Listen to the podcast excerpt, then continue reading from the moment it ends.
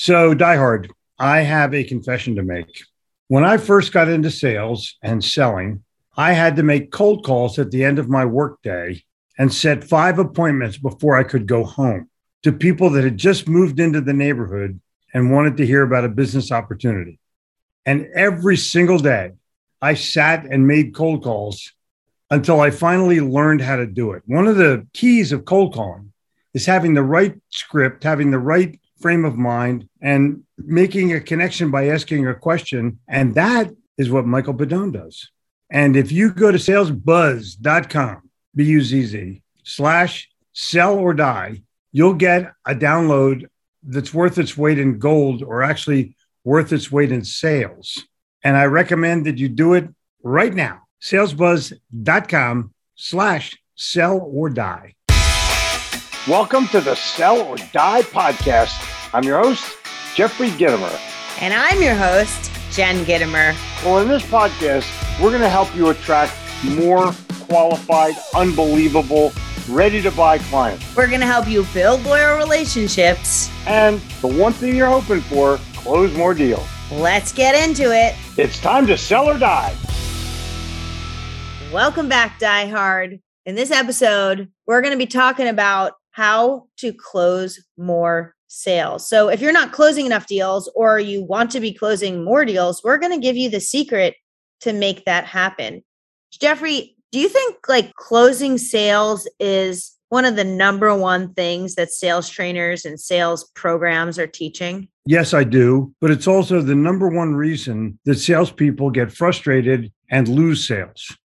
I get this question all the time. When's the best time to close the sale? That's all that's everyone wants to know. forty-four minutes into your pitch. Just kidding. Right. And then, then they look for buying signals. Then they have a standard close that sounds so phony that our dogs wouldn't buy it.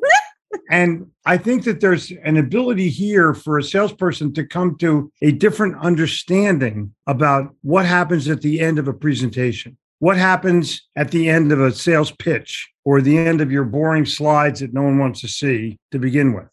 And how do you differentiate yourself from all the other salespeople that are doing the same damn thing? Didn't you once like walk by someone, a stranger, giving a sales pitch? Yeah. Tell that story. I'm in Houston, Texas, at a big hotel. I'm not going to say the name of it, but it rhymes with Milton. And I'm just coming back from the Roger Clemens Houston Texans game. Roger Clemens, famous pitcher, got busted for steroids and then tried to blame his wife. One of the dumbest things on the history of the planet. But they were paying him so much money that I boiled it down to it's four thousand dollars a pitch. Wouldn't it be cool if they went out and paid him? Ball one, just four thousand dollars, Roger. um, but anyway, I'm walking back into the hotel from the stadium. And I see these two guys in the lobby, and one is obviously a salesperson and one is obviously a customer, because the sales guy has his slide thing going and he's talking his ear off. But I realized that the customer is like looking around the room. So I stopped and I said, uh, so what are you guys doing? And I looked at the salesman. He goes, well, we're uh, talking about, I said, well, this guy's paying no attention to you, just so you understand that. I looked at the other guy, said, are you uh, interested in buying or not? He goes, well, yeah, I am. So I looked at the sales guy and said, dude, stop pitching. Start closing. It's over. And I walked away. And you could see these people were like, uh, what just happened here? But salespeople do not know when to stop. You know, please don't buy yet. I'm not done my presentation. I have to get through all the slides. Idiots. So I'm I'm going to challenge every diehard, you included, diehard, to stop your sales pitch. Now, the customer already knows what you're going to just say. This is what I do. Send it a day or two in advance. Say, here's my boring slide presentation. When I get there, I'm going to talk about you.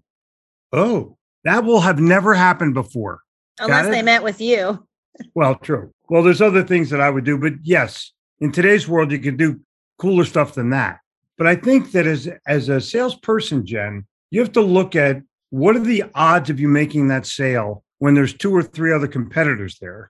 And this guy's trying to be convinced that you're the right one. And like an idiot, you're trying to tell him that you're the best one rather than prove that you're the best one. So I think that this is why closing feels so uncomfortable or so awkward. It's the way I've taken a lot of sales courses, and the way that most sales trainers, not such good ones, teach closing is you go through this process, you're going through, you're going through, you're going through, you're going through. Open, probe. Ask present, questions. Overcome objections. No, sorry. Build rapport, yeah. Ask questions. Yeah. yeah.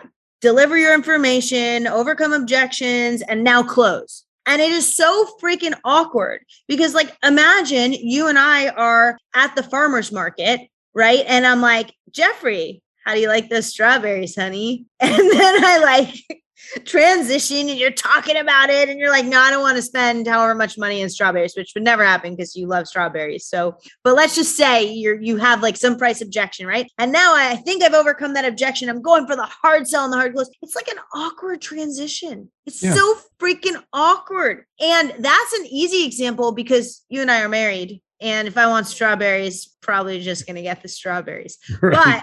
But let's be real here. But it happens in the cars. It happens in every kind of sale. Washing machine, refrigerator, shoes, cars. Software. Horrible. Right? And you go through your information and then it's like you turn on this closing switch. Like all of a sudden it's the time in your process that you've been told now you need to close. And what I've learned from you and what you talk about in your books and your courses and all your materials is that that's actually the exact wrong time to close. Correct. So tell us, what is that like? I have always started my conversations with the biggest C E Os with one question. You want to buy now or you want to hear the pitch?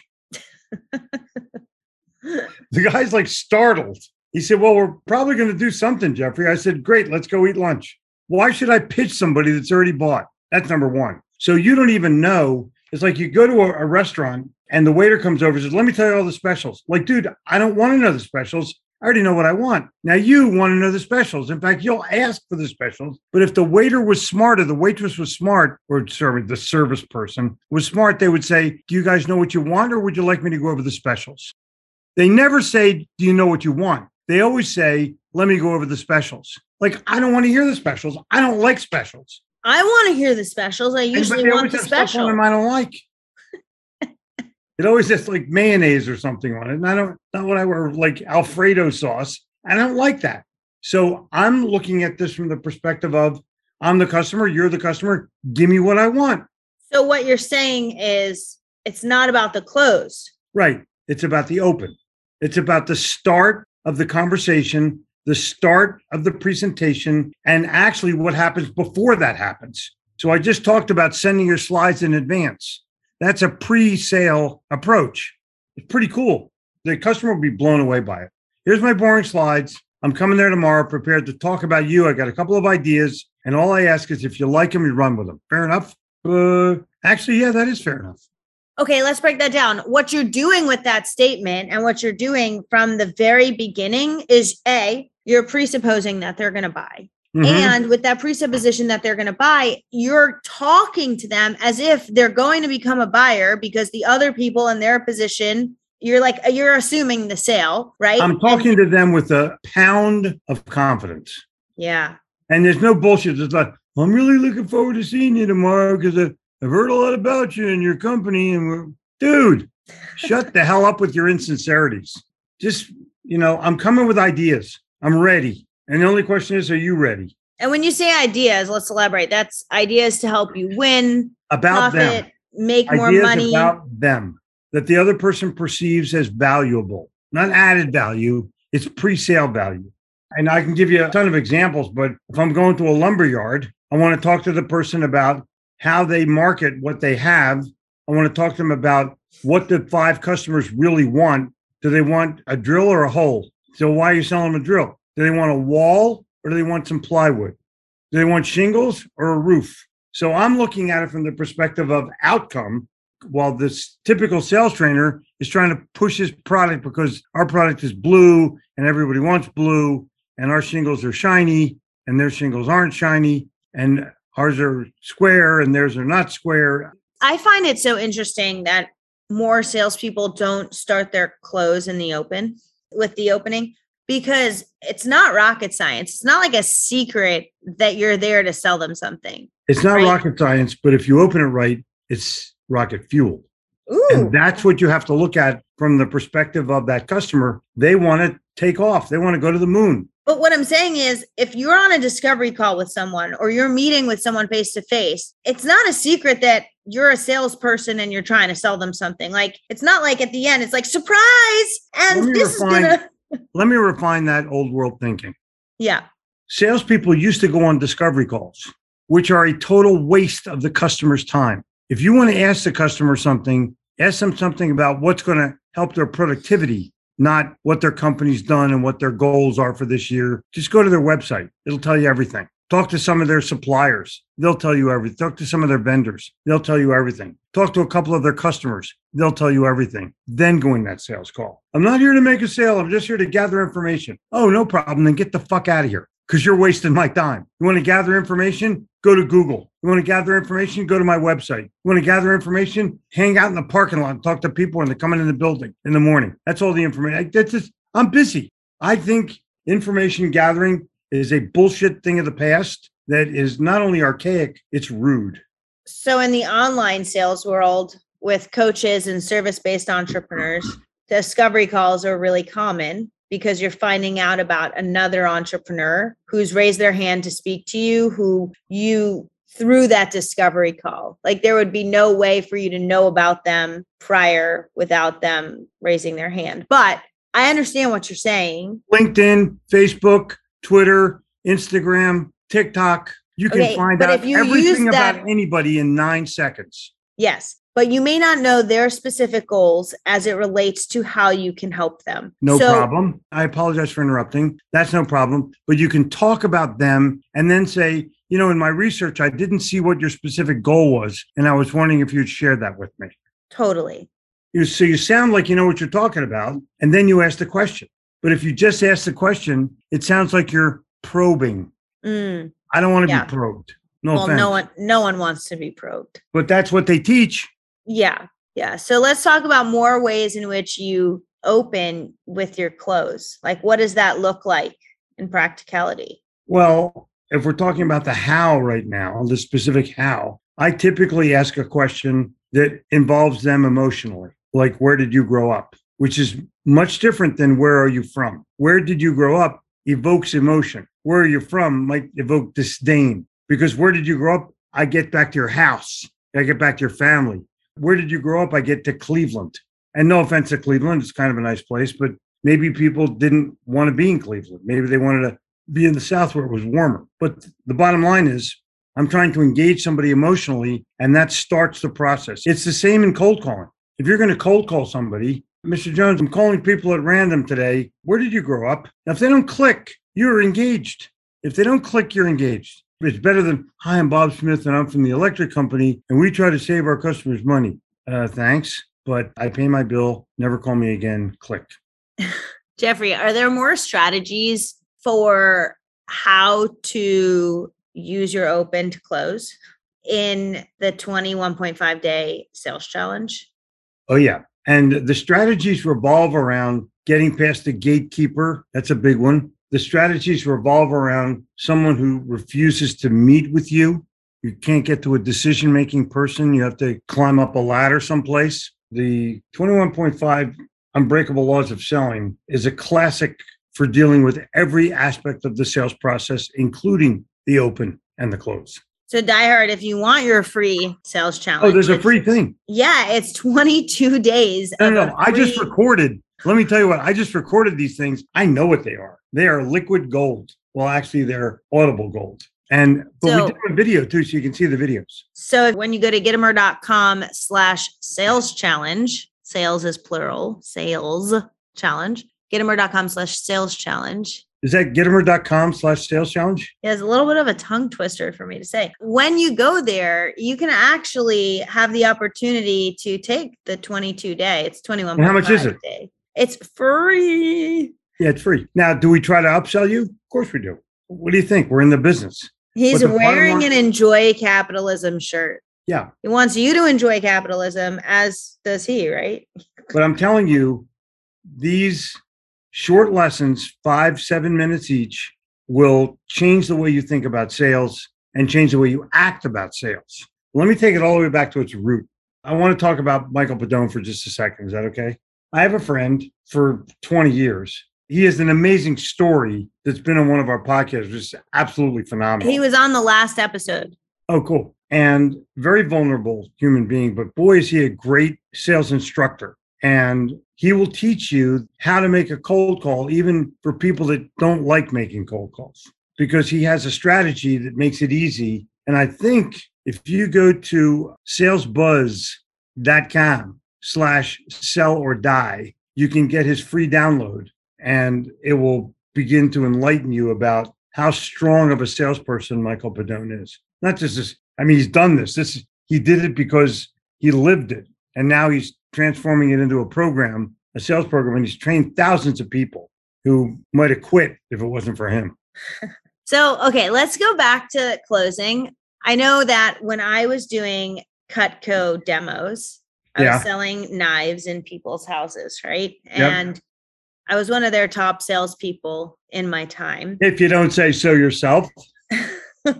And, you know, I would show up with my bag of knives and all the things to show them. And it was no surprise that I was going to try and sell them knives. Just like when you, diehard, go in to talk to your, your potential customers, it's not like, hey, I'm just trying to get to know you. Like, it's no surprise that you're trying to make a sale, and that's your job, that's your livelihood. And that by making that sale, you're actually going to be helping them have some impact that would be beneficial to them, have some outcome that would be beneficial to them. But an engagement as well. Right, for sure. Like a relationship or all that, right? And so I never felt like there was this big transition moment from, you know, pitch Selling to, to closing. Yeah, because I was closing the whole time. That's how I looked at it. And when you begin to look at it like that, and Jeffrey says, I have a one path track in my mind to the sale that I I'm like on it until it happens. Yep. And part of that is because the entire time I am thinking about what's going to get you one step closer to that sale. That's and cool. So how is the next question you ask going to move you closer? Whether that next question is a relationship building question, whether that next question is a strategic question so that they start to see what they're not seeing and they can see it from a new perspective, whether that next question is actually asking when they're ready to get started. But when you go on assuming the sale and assuming that they're going to buy, then your brain needs to work like it's getting through a maze, and that sometimes you're going to hit these walls in the maze and you're going to just find another path. You don't just stop and say, well, I'm, I can't find the end. I don't know how to get there. There, there is always a way out of yeah. the maze. And so if you can think of it like that, then you can think anytime you hit a wall and you feel like it's not going where you want to go, just take a deep breath and reroute it. Go try a different route. And when you do that, you will get more sales more of the time. So I'm going to throw something at you that the salesperson doesn't pre-plan. I'm going to show you the humorous route of selling a knife. You walk in, you establish rapport, whatever, you take out all your samples, and they know you're about to pitch and say, oh, oh, wait, before I begin, could you hold this for me? And you give them a box of Band-Aids and Neosporin and say, I asked my customers to hold on this just in case. It usually never happens, but you never know, and I want you to be prepared. But I can tell you that the faster you buy, the less chance I have of cutting myself. But let's start with you. You guys have any tomatoes? And they're looking at you like you're not, but I want that customer to participate. I want them to be involved in the sale. So I have a cutting board if I'm selling knives, and I brought my own tomato from home, if you don't mind, but I need you to hold the knife and cut. So you want to know what's so funny? Before I would go on these sales calls, I would find out a fruit or vegetable that they love, and I would bring that item. Yeah. So if they told me like they loved pineapple, I still, to this day, by the way, don't know how to cut pineapple. And I asked Jeffrey to cut it every single time, or I buy it pre, pre-cut from the supermarket. I think there's only been like one time I bought a whole pineapple and I was like, what do I do? Adulting. Anyway, I would bring their food of choice. They wouldn't know that's what I'm doing, right, and have them use my knife and use their knife. So the comparison, I wanted to show them, right? Yeah, bring me your best knife. I would have them pull out their best from the oh, of course. drawers. Yeah. yeah, of course. When I, it's funny, when I was selling t-shirt consulting, I would walk in in unassuming clothing, overalls and a t-shirt, overalls and a t-shirt. And I'd ask for the owner, and I'd get the owner every time. And I would say, hey, show me the best shirt you've ever printed. That's how I started the conversation. Everybody in the t-shirt business knows exactly what's the best t-shirt they have ever printed. And that's how that sales pitch began. I want them to show me their best, what they're proud of, what they're absolutely unbelievably, they can't wait to wear it.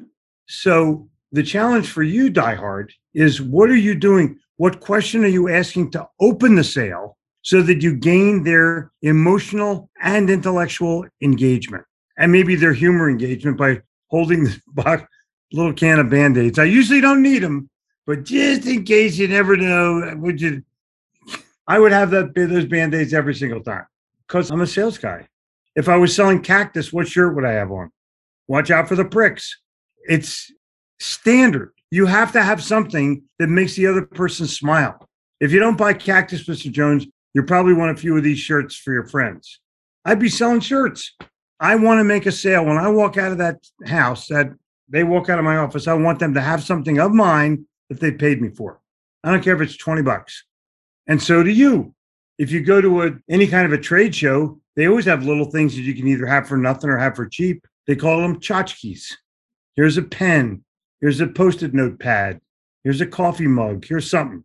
So I just Googled, because I know you've written about this before, and I was really curious what would come up.